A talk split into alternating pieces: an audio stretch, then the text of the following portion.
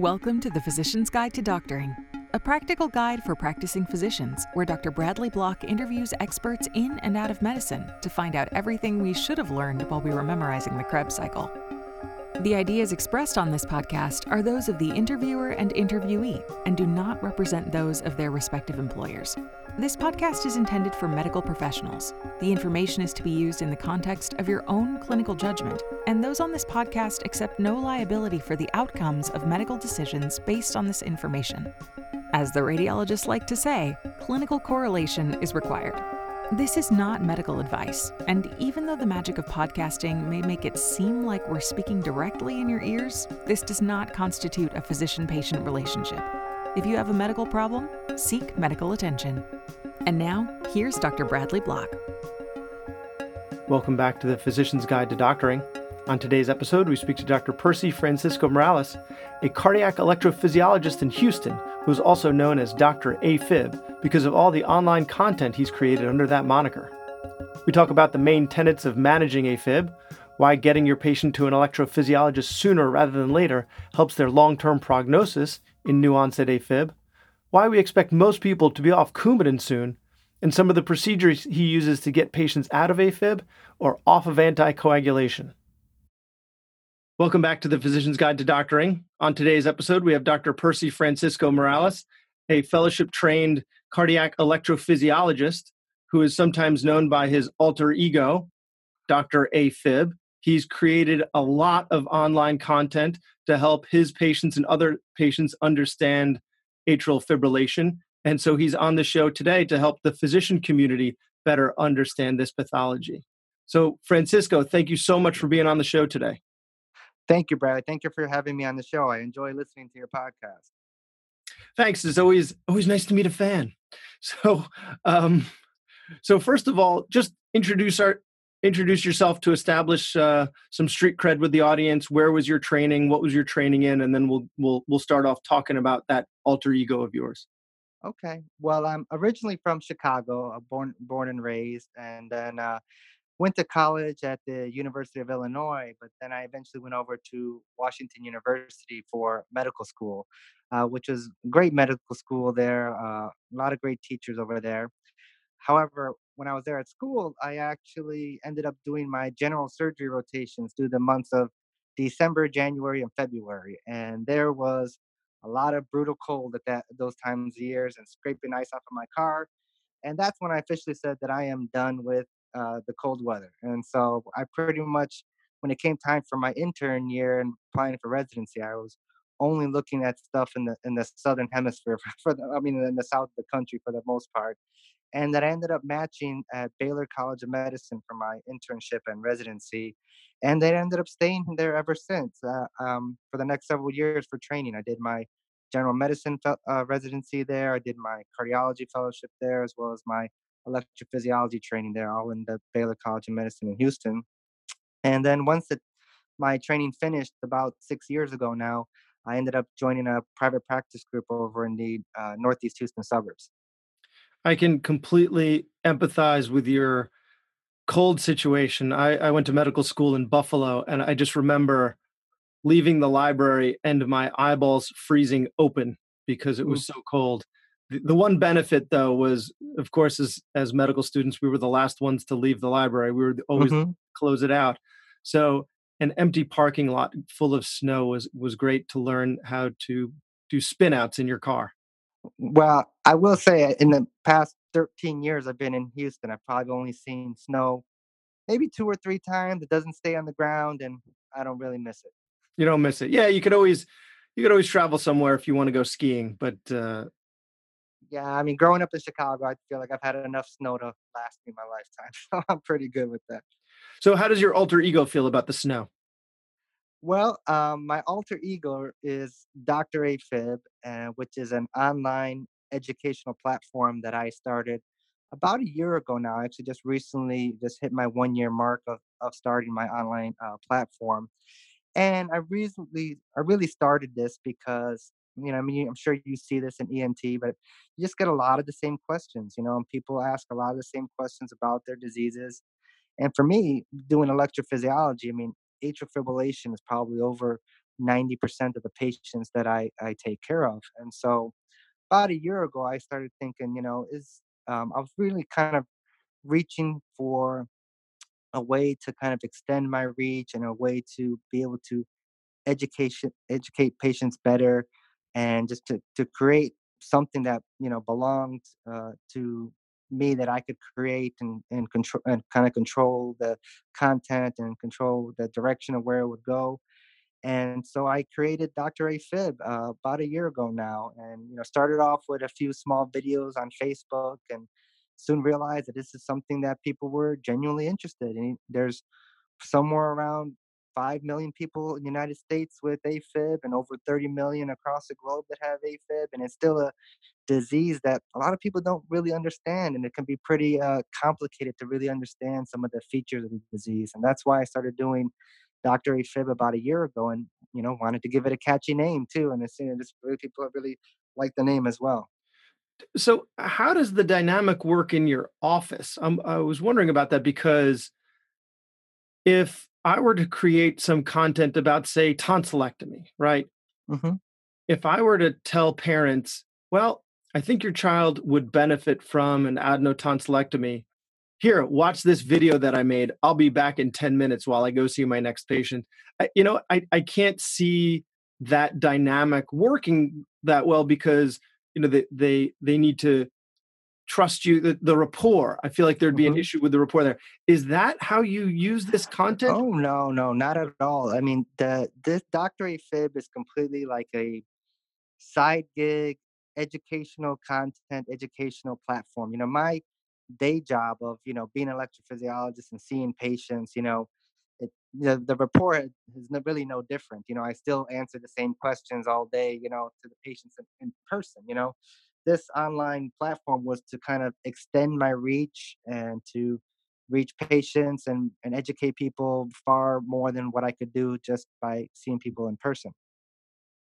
So they're kind of separate things. Dr. AFib is a little bit separate from Dr. Morales, even though there's a lot of intertwine between the two. I kind of my as far as how I manage patients is you know really still hasn't really changed at all.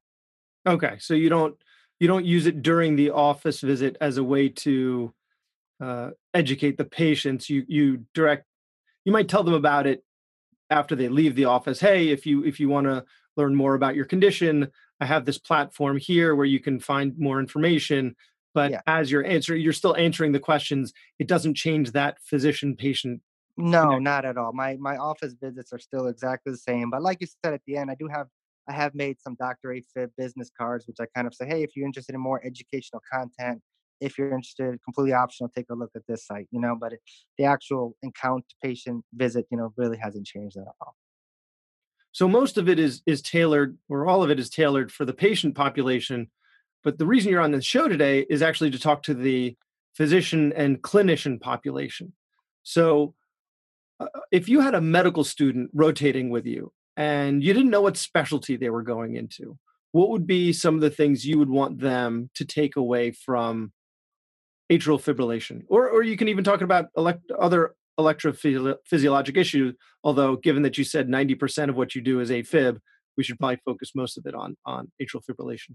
Um, especially if someone was a medical student, there'd be a couple of points for me to point out. I mean, first thing I would try to tell people is like, don't be intimidated by this disease. I think people get kind of like they just look at EKG or they see a person's heart rate's going 130 and they just throw their hands up in the air and they say, I don't know what to do with this, you know, or or you know, fix it. You know, it's like it's not, it's okay. Just settle down. You know, it's uh control their heart rate, understand their risk of stroke, you know, and it's this is very manageable condition.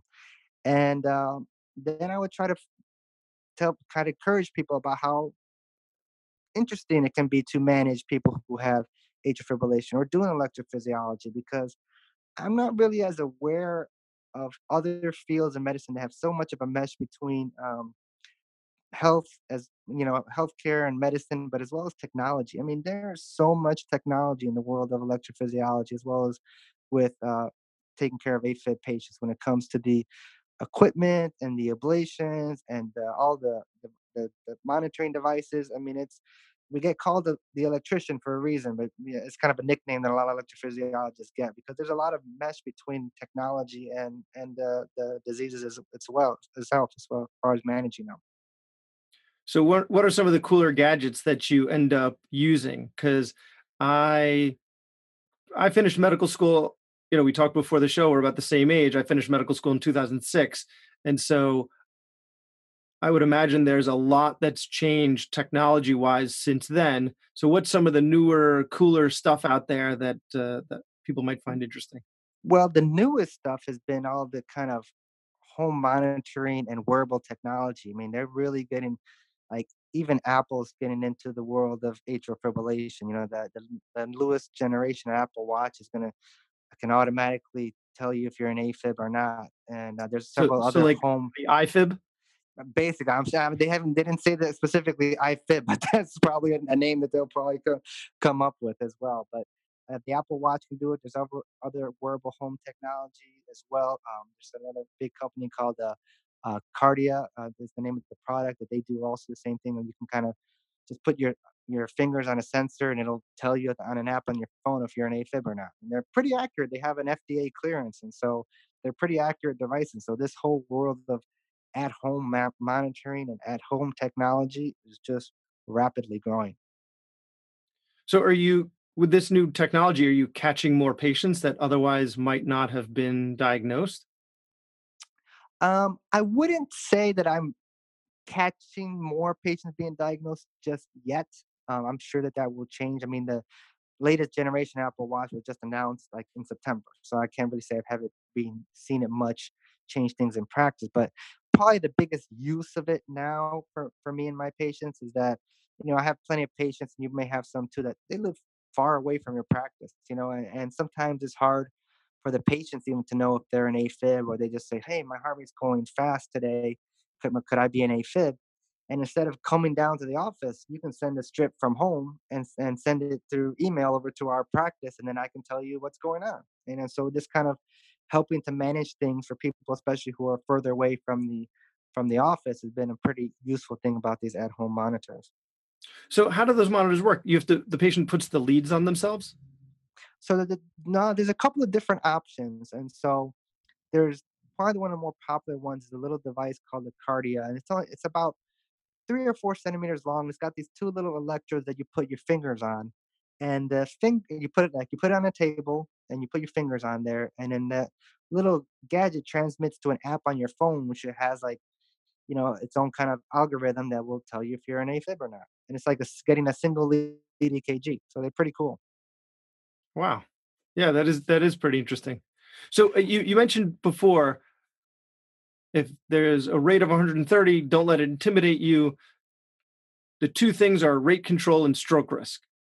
I mean, those those are treatments one and two for any patient that have atrial fibrillation, and and I frequently describe these to to patients, eh, and that it's like two hands in a sense. Like you have to treat the symptoms on one side, and then treat the risk of stroke on the other side, and they're very separate things. And people like people think that they're both kind of together, you know, but you have to kind of manage them kind of separately. You know, there's either controlling the rate or controlling the symptoms or minimizing symptoms, uh, which can involve a variety of different uh, medications, uh, whether it's something simple like beta blockers or more complicated medications like antiarrhythmic medications.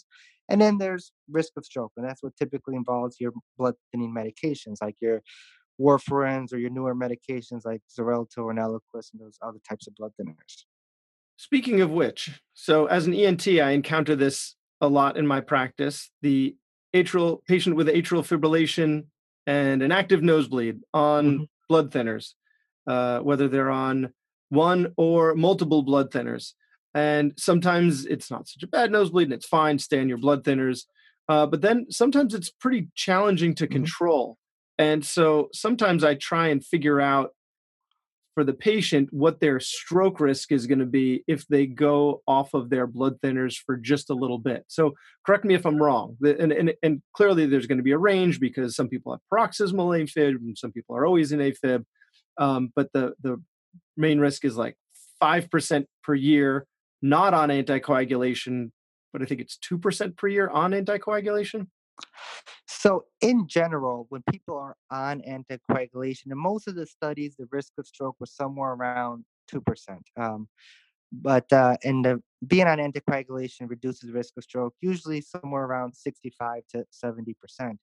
Uh, as far as the risk of stroke not being on a blood thinners is based off of their risk factors, and that's what where the uh, CHADS-VASc risk score comes in, where you take into account people's age and whether they have high blood pressure, diabetes, or they've had a past stroke, and that kind of factors in what their risk of, of stroke is, which can range from zero for people who have very low stro- risk of stroke to all the way to around 18% if they have all the risk factors for risk of stroke. But going back to your question about being off of blood thinners when somebody has, you know, made significant bleeding. And you know, when I'm managing my patients, is the fact of the matter you have to go with what the clinical scenario is. You know, I mean, those risks of strokes are based on an annual risk stroke. You know, so there's no really way to calculate to say if a patient is off of blood thinners for two days, the risk of stroke is going to be X or Y. You know, that number that the risk scoring system that we have is based off of a annual risk of stroke. You know, so there so happens all the time where my patients are on blood thinners and they either have a clinical bleeding issue or they have a procedure that they're coming up and we have to stop the blood thinners and just just go with the clinical scenario and you know there's very very few people that in my practice uh, that I actually will say like either no you can't or you have to use short-term blood thinners like Lovenox. But well, for the most time, part, it's perfectly fine to stop the blood thinners for a day or two, especially these newer blood thinners. I mean, their half life is somewhere between 12 to 18 hours, and so uh, the usual recommendations for like Eliquis or Xarelto, since they're very popular newer medications, is that uh, you know one day off for minor procedures and two days off for more major procedures. So I just did a little quick math, and uh, if if it's the highest risk, highest risk patient, which is 18% per year, and you take them off for a week. So let's say you know 52 weeks in a year, so 18% divided by 52 looks like it's around a 0.3%.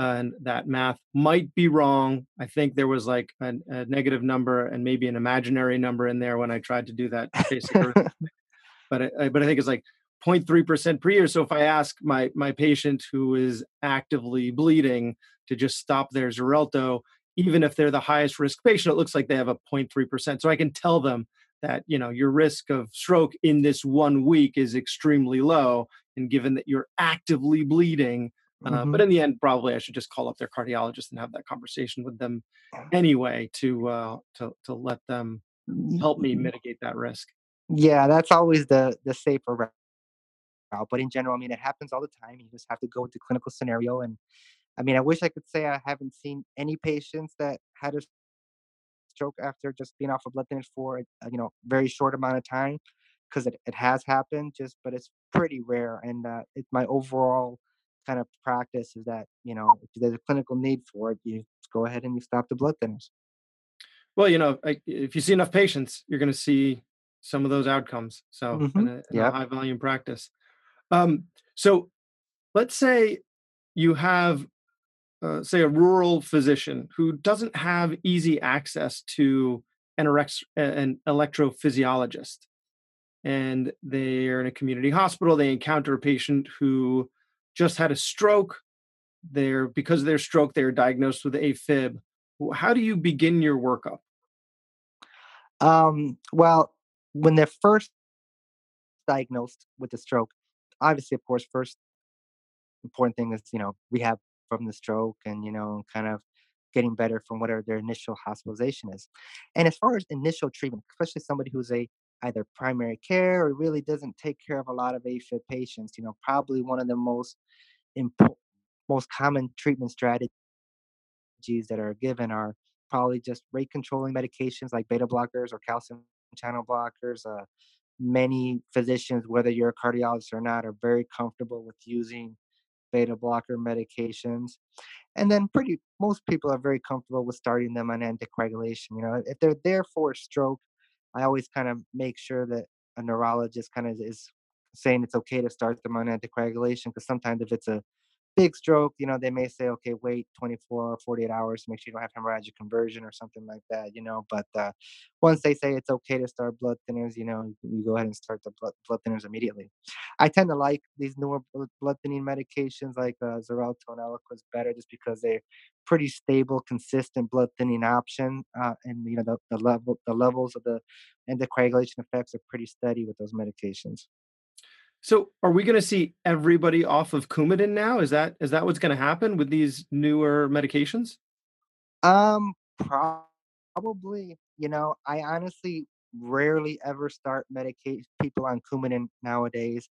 Um, really, the main 100% indication these days is still uh, mechanical uh, heart valves. You know, you there's really none of those medications have been tested in that scenario. But when it comes to AFib or other things that need you know DVT or PEs, like these medications are becoming the standard usage now. And honestly, probably the only reason why I use Coumadin nowadays tends to be because of cost-related reasons. I mean, there's just a lot of patients that these newer medications, the copays are just too expensive for them, and you know, they may try try to pay for it for a little while, but then they realize, you know, especially patients who are on Medicare, it's just too expensive for them. And in those cases, you know, probably one of the main ones that I put them on Coumadin because they're the the labs that go into Coumadin, I guess just the way the coverage works, maybe a bit more the labs are covered rather than the medication, because I'm sure that in the total cost plays into it because you don't need to monitor these medications with serial Yeah. INR like you do with Coumadin.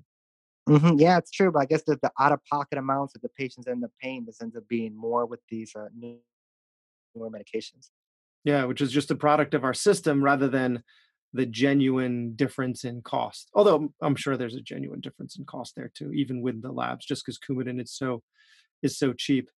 Yeah, yeah. I'm, and obviously, uh, I'd have to think about the actual cost of the labs and everything together, but I'm, I'm sure that the cost of the newer blood thinners probably still more expensive at this time. But you know, the first ones to come out, uh, which I believe was Pradaxis, I I think that's somewhere around seven years old now. I mean, so it's probably not still several years away before any of these medications become generic, but it's not super far time from now. Well, that and then and then everybody's off Coumadin, Probably, unless you have a like I said, a mechanical heart valve. Mechanical heart valve. Uh, clear indication that you have to take take it for for a mechanical valve. so let's let's talk about some of those other gadgets that you have. Maybe not gadgets, but uh, uh, procedures, um, ablations versus cardioversion.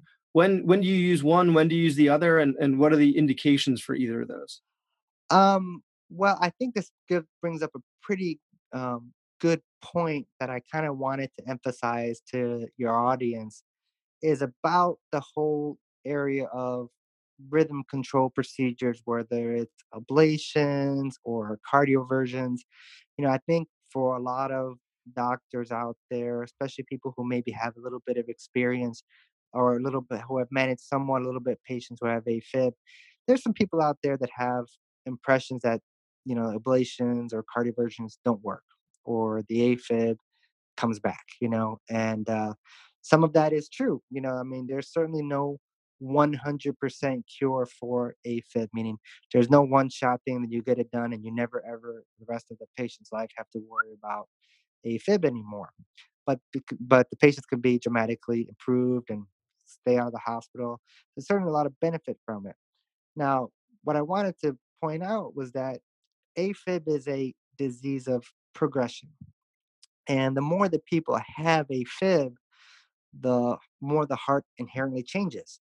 And, uh, you know, even on a molecular level, the heart changes. Now, we're not going all the way back to the Krebs cycle, but, you know, we're, I'm talking about like action potentials, like Thank you for that. sodium, calcium channels. Yeah, I I don't remember too much about the Krebs cycle, but I know about action potentials, you know, and, uh, you know, they, they inherently change. The longer people have AFib, the heart from a molecular standpoint changes they get more dilation they get more scarring in their heart and the heart inherently changes and people to be able to have higher success rates and have better outcomes in the treatment of afib the earlier that, that they get treatments like a cardioversion or an ablation the less long-term damage has been done to the heart and so that success rate will be better. And I think that's something that a lot of a lot of other doctors don't really know or understand. You know, a lot of times I'll get a patient sent to me who's, you know, their previous doctor or, you know, they've had AFib for a year or two and they've been trying around different medications and it's not working. And I say, well, I wish I would have met you a year or two ago, you know, when it was just kind of in this early starting out process and we could have had a higher success for trying to really have a really good handle of your atrial fibrillation. So I just kind of wanted to emphasize that it is a disease that progresses and the sooner that people get expert consultation or the sooner they get put on either whether it be medications or cardioversions or ablation procedures, you know, the the better that success rate is. So that that stroke patient in the rural hospital, in all likelihood, probably just statistically had that atrial fibrillation for a while until they developed a stroke. So mm. that's not the patient that you're referring to. And plus, they're right clearly in the stroke ward of the hospital. They're not going to mm-hmm. They're not going to be in your office anytime soon. But if, uh, if say that same mm-hmm. rural physician in their outpatient practice sees a patient that maybe has a couple of days of fluttering in their chest, get mm-hmm. that patient to an get that patient to get in the car or however the safest mode of transportation is, but get that person to an electrophysiologist as soon as possible because then you're going to have the highest likelihood of controlling that patient long term. Yeah, and and obviously there's ranges and all of this. You know, it doesn't mean they have one episode of AFib that they have to go get an, an ablation done or, or you know have a procedure done or have a to see an electrophysiologist. But there's certainly a progression. I mean, when I meet patients with AFib, they're, they're going to tell me a common story. They had an episode of AFib, and then maybe they didn't have anything again for a year or two, and then they started getting it more frequent and lasting longer. And it's just, it's a disease of progression. And you know, and the further along along that progression that the patient is, the less the success rate of any type of procedures for AFib.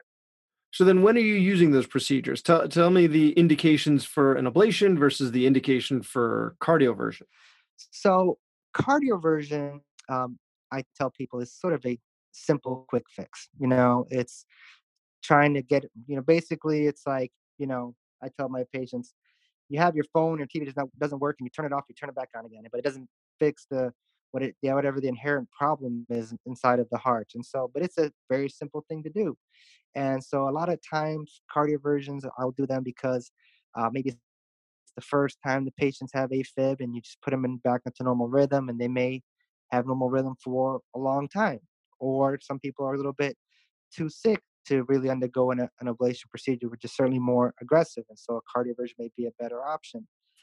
And another way I kind of do a use a cardioversion is a little bit of a test run, and I guess to say to see if their heart has advanced too far to where you know more aggressive options like an ablations are really not going to be successful. You know, to see if there are at the point of no return where no matter what I do, it's just not going to be successful to to try to keep a person out of uh, out of a a fib.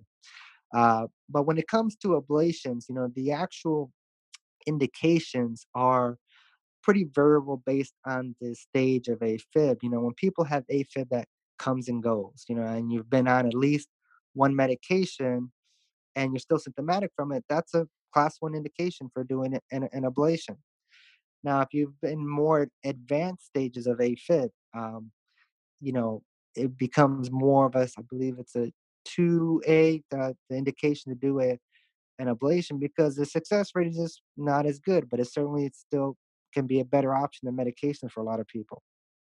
And do you have a, a favorite procedure? It was one that you you enjoy doing more than the others? Because um, cardioversion, well, it makes you feel like you're on you're one of the doctors on ER. Just, you know what? Uh, when it when it comes to cardioversions, you know what I I wish you know they make it seem on TV like people have the paddles that, that shock the people. They don't have those anymore, so it's never as exciting anymore to shock somebody. you're just pressing buttons on a on a machine now. You know, like I, I always wanted to have those kind of little paddles in the gel and, and shock somebody the, the way they do on TV. But you know, they don't really have those kinds anymore. Uh, you're like you're like swiping right instead of shocking the patient. Yeah, pretty much. You ready? Swipe. Okay. yeah. But when it comes to ablations, there's all different types of equipment I, that I use now, and some of it just again it depends on where the patient is in their stage of, of AFib. Um, you know, people who are at earlier stages of AFib, you know, the ablation procedure is a little bit uh, simpler, and there's all sorts of kind of uh, one shot kind of balloon technologies to help with the ablation procedure, which kind of makes the procedure a little bit more faster and more efficient, which I've started to, to like to use a little bit better. The balloon? people who are more, uh, yeah, so there's a, a freezing balloon called a cryo balloon. And basically, you put a you put a balloon in where the pulmonary veins are in the left atrium, because that's where the most of the AFib comes from. And so the balloon kind of inflates in each one of the pul- pulmonary veins, and then it freezes the antrum. Uh, and it's kind of like a one shot of an area, ablating the area that can triggers most AFib. And so you can do these procedures in probably about an hour, hour and a half, which is a lot shorter than a lot of more traditional ablation procedures. Um, obviously, as people advance more into AFib, and you know, you kind of need to change the equipment and do more of a traditional kind of burning catheter to kind of get a better control of their their AFib. But all this is always in flux. I mean, there's always constantly new research coming out with new equipment and new techniques to do it. I feel like there's a balloon manufacturer out there that just visits every single subspecialist and say, "Hey, hey, where can we use this balloon in your patients?" Because there's a Yeah. balloon for the sinuses, there's a balloon for tracheal dilation, there's Uh huh. There's a balloon for electrophysiology. I feel like there's a balloon for everything. If you're not sure what to do, just probably balloon. Just a balloon. Yeah. Use a balloon. Just use it for Yeah. something, and then a laser because there's you know Oh, you got work for everything. to have a laser too. Do you have a laser?